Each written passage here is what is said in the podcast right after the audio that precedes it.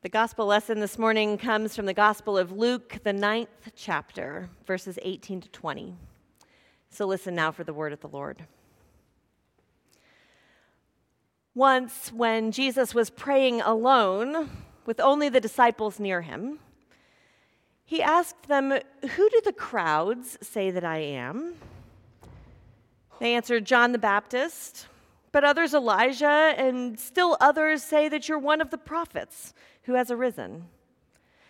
And Jesus said to them, But who do you say that I am? And Peter answered, The Messiah of God. Friends, this is the word of God for the people of God. Thanks be to God. Will you pray with me? Come, Holy Spirit, heavenly dove, with all thy quickening power. Come shed abroad a Savior's love that it may kindle ours. May the words of my mouth and the meditations of all our hearts be acceptable in your sight. O Lord, our rock and our Redeemer. Amen. For those of you who are luckier than I, who have actually made it into the room where it happens, you know the excitement when the stage lights come up on Broadway. And actors in their Revolutionary era costumes begin snapping, and the snare drum rolls, and the stage light focuses on Aaron Burr, who tells the story of a famous man. How does a bastard orphan son of a and a Scotsman dropped in the middle of a forgotten spot in the Caribbean, by Providence impoverished, in squalor, grow up to be a hero and a scholar. Well, the word got around. They say this kid's insane, man. Took up a collection just to send him to the mainland. Get your education. Don't forget from whence you came, for the world's gonna know your name. What's your name? Alexander Hamilton. Some of you are Hamilton fans. I know it. The world's gonna know your name is the theme of that song. And those opening lyrics to Lin Manuel Miranda's musical outline the many biographical details of Hamilton's life in a lot more verses than the ones I just sang. The good, the bad, and the ugly. And as the lyrics unpack, when someone begins to develop a following, people start to talk.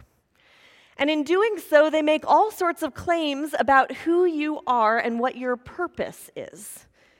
When the world's going to know your name, a lot of people are going to say a lot of things.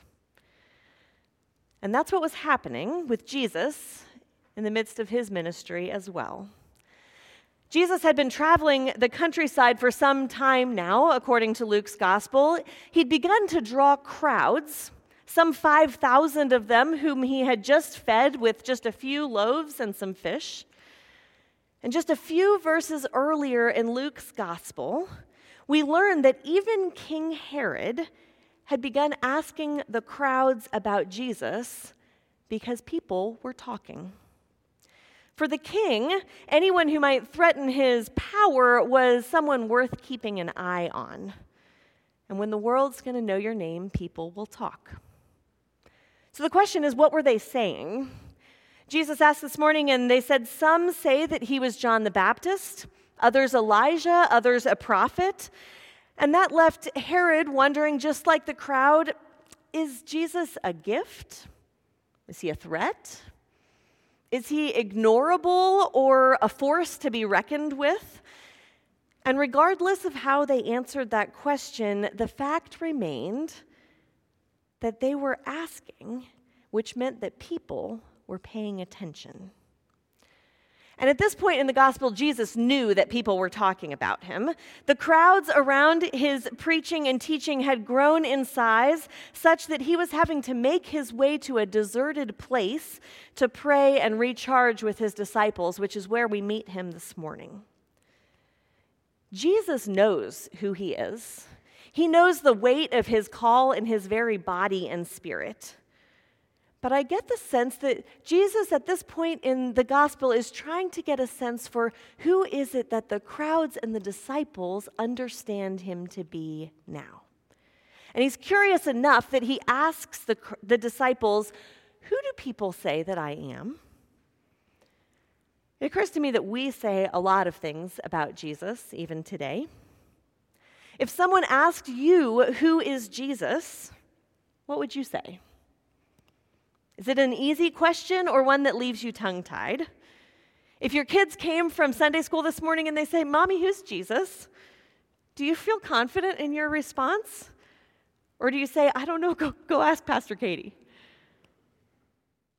I asked the Partner with the Preacher Bible study this week, and they gave a variety of solid, theologically grounded, true responses. Jesus is a truth teller, a teacher and a rabbi, a shepherd, a servant leader, a witness, a savior, a rebel, a prophet, a healer, the Prince of Peace. Jesus is, in fact, all of those things. To be human is to have multiple ways that we identify ourselves through relationships and skills and vocation and values, and in that regard, Jesus is no different. But which one of those descriptors we choose, which one we emphasize, points to what we think is important about who Jesus is. If Jesus is primarily a rabbi to us, then maybe all we're supposed to get from him is simply to learn how to live. If Jesus is a shepherd, then maybe we are looking for a spiritual guide. If Jesus is a revolutionary, then maybe we're called to flip some tables of injustice just like he did in the temple. The thing is that despite all of those descriptors, Jesus is still something more. I find that every time I try to put Jesus in a box, Jesus breaks out of it. The world tried to put Jesus in a tomb, and in the garden on Easter morning, we learned that Jesus cannot be contained. Jesus is always going to be more than the limits that our ideas and language try to put on him. And yet, the words that we choose for who Jesus is matter. When the world's going to know your name, people are going to say a lot of things. And in this morning's exchange with Jesus and the disciples, he leans into one identity more than any of the others. Asking after he asks his disciples, Who do people say that I am? He asks them, But who do you say that I am? And Peter responds, perhaps on behalf of all the disciples, You are the Messiah. That one sticks. Jesus is the Messiah. But perhaps it's an antiquated word, right? Messiah. Outside of our liturgy in worship, my suspicion is that Messiah is maybe not the primary way that most of you answer that question. But it's how Peter, the rock upon whom the church is built, answered that question, and Jesus didn't deny it. So, what does it mean to be a Messiah? At its core, it's a faith statement. Jesus is the assurance of things hoped for, as we hear in the book of Hebrews. To confess that Jesus is Messiah, is the Christ, is to affirm that he is the one that the world has waited for. Messiah literally means anointed one. And thus, the Messiah is the one who fulfills all of the holy offices that were set apart by God and marked by some kind of ritual anointing. In the Old Testament, that included prophets, priests, and kings. And our Reformed theology has picked up on that language such that all of our confessions, in one way or another, affirm that Jesus is Messiah, prophet, priest, and king. But even those are loaded words that maybe we need to unpack a little bit. So, a prophet is understood as one who is called to proclaim the word of God, often a difficult word. Old Testament scholar Walter Brueggemann says that we often think of prophets as moral teachers, but he argues that prophets are more than that. Prophets have their roots in tradition, but they're also called out of their particular time and place to imagine their contemporary world differently than the old tradition. Prophets, therefore, for Brueggemann, hold tradition and imagination together. And Jesus was doing just that.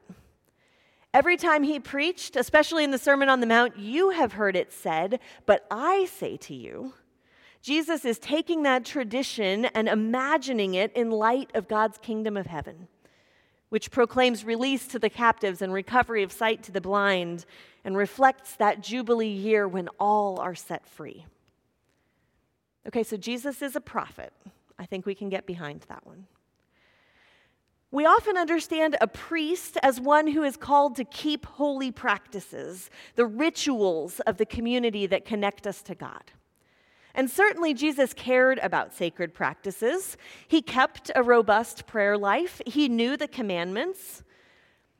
But Jesus cared more about the ways in which those sacred rituals drew us to God than he did about the legalism of those priestly practices. He wasn't going to get, let old rules get in the way of encountering God.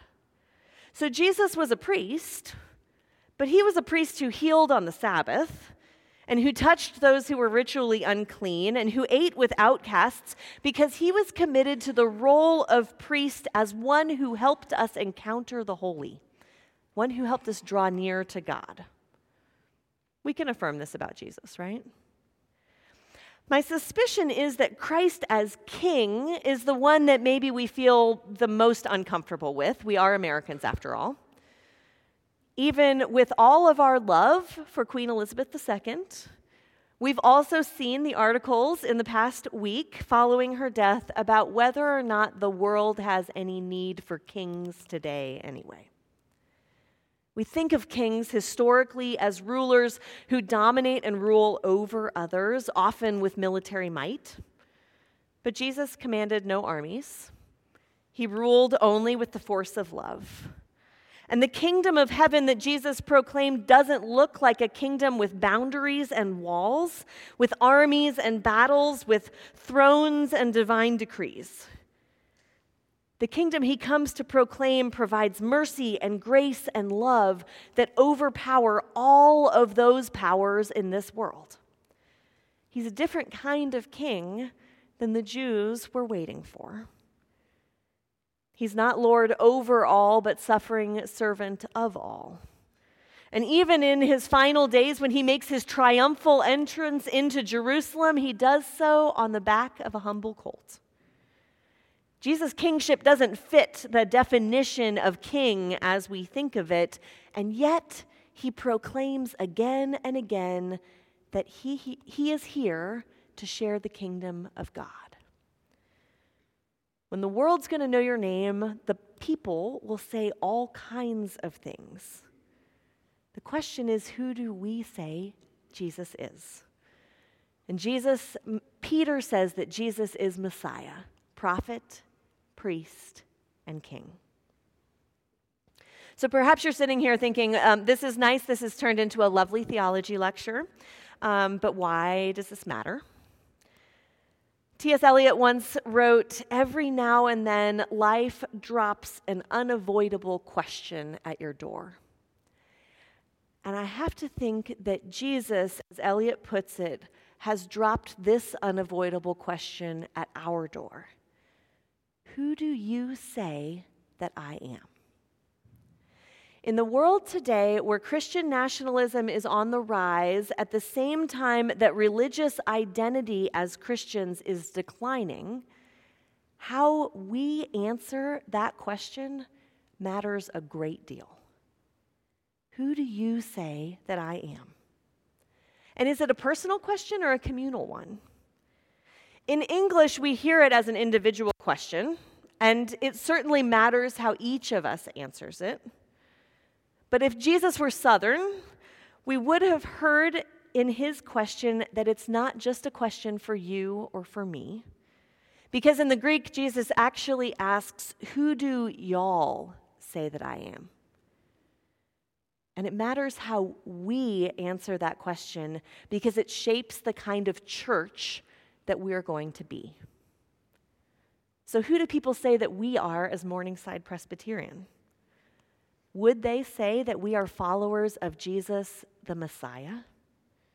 And in what ways are we as a church modeling Jesus Christ as prophet, priest, and king? Are we living into Christ's prophetic call? Our commitment to inclusivity and welcome of all of God's beloved children is in the bones of Morningside as much as it is in the heart of the gospel. And for decades, this church has been clear about the inclusion of all people, particularly those who are LGBTQ, as not only biblically grounded, but aligned with Christ's vision of the kingdom of God. And so, as we celebrate that aspect of Christ's prophetic call, we realize that the question has lots and lots of layers because we are still wrestling as a community with how to be authentic in our welcome across racial and ethnic lines and across lines of ability. Are we doing Christ's priestly work? Do you know that we've celebrated 16 baptisms in the last two years? That is some holy sacramental work. But the challenge is not just to claim that God is uh, that our children are God's beloved at the font, but to continue that priestly work that takes shape as we live out the baptismal promises we make to our children. As we live them out in teaching Sunday school and helping with MPC kids, as much as the ways that we do so informally at fellowship hour and on retreats helping our children encounter God flows from the font into the disciples that we are helping to form in this place. That is some priestly work. Are we doing Christ's kingly work? Kingdom work comes in the form of care and provision for those within our reach. And last week, I don't know if you noticed in the e news, but last week when our neighbors in North Georgia were without potable water because of flooding, it is your gifts and the mission team at this church that took one ton of water to North Georgia. And I don't know if you walked by it this morning, but this week I have watched pots and pans and knives and microwaves come into this congregation so that we can meet the needs of an Afghan refugee family. That's provision. But Christ's kingly work also calls us to provide not just the tangible necessities, but to provide mercy and grace and love to those that we might not otherwise. The way that we form ourselves as a community shapes the way in which we can do Christ's kingly work by living out mercy and grace and love for others. And that's a countercultural thing in this world. So, do people see Jesus the Messiah when they see us doing these things? I really believe that today it matters more than ever who we say Jesus is. And if we want to follow Jesus as Messiah, then we worry less about our numbers than we do about our values. If we want to follow Jesus as Messiah, it requires us to put our heart and our time and our money in the places where the kingdom of heaven is unfolding right here on earth. It's just that radical, and it's just that simple. If Jesus asks, Church, who do y'all say that I am? Do we dare to live as if Jesus is truly our Messiah, the one who guides us as prophet, priest, and king? And are we ready to follow in a way that the world's going to know Jesus' name? May it be so. Amen.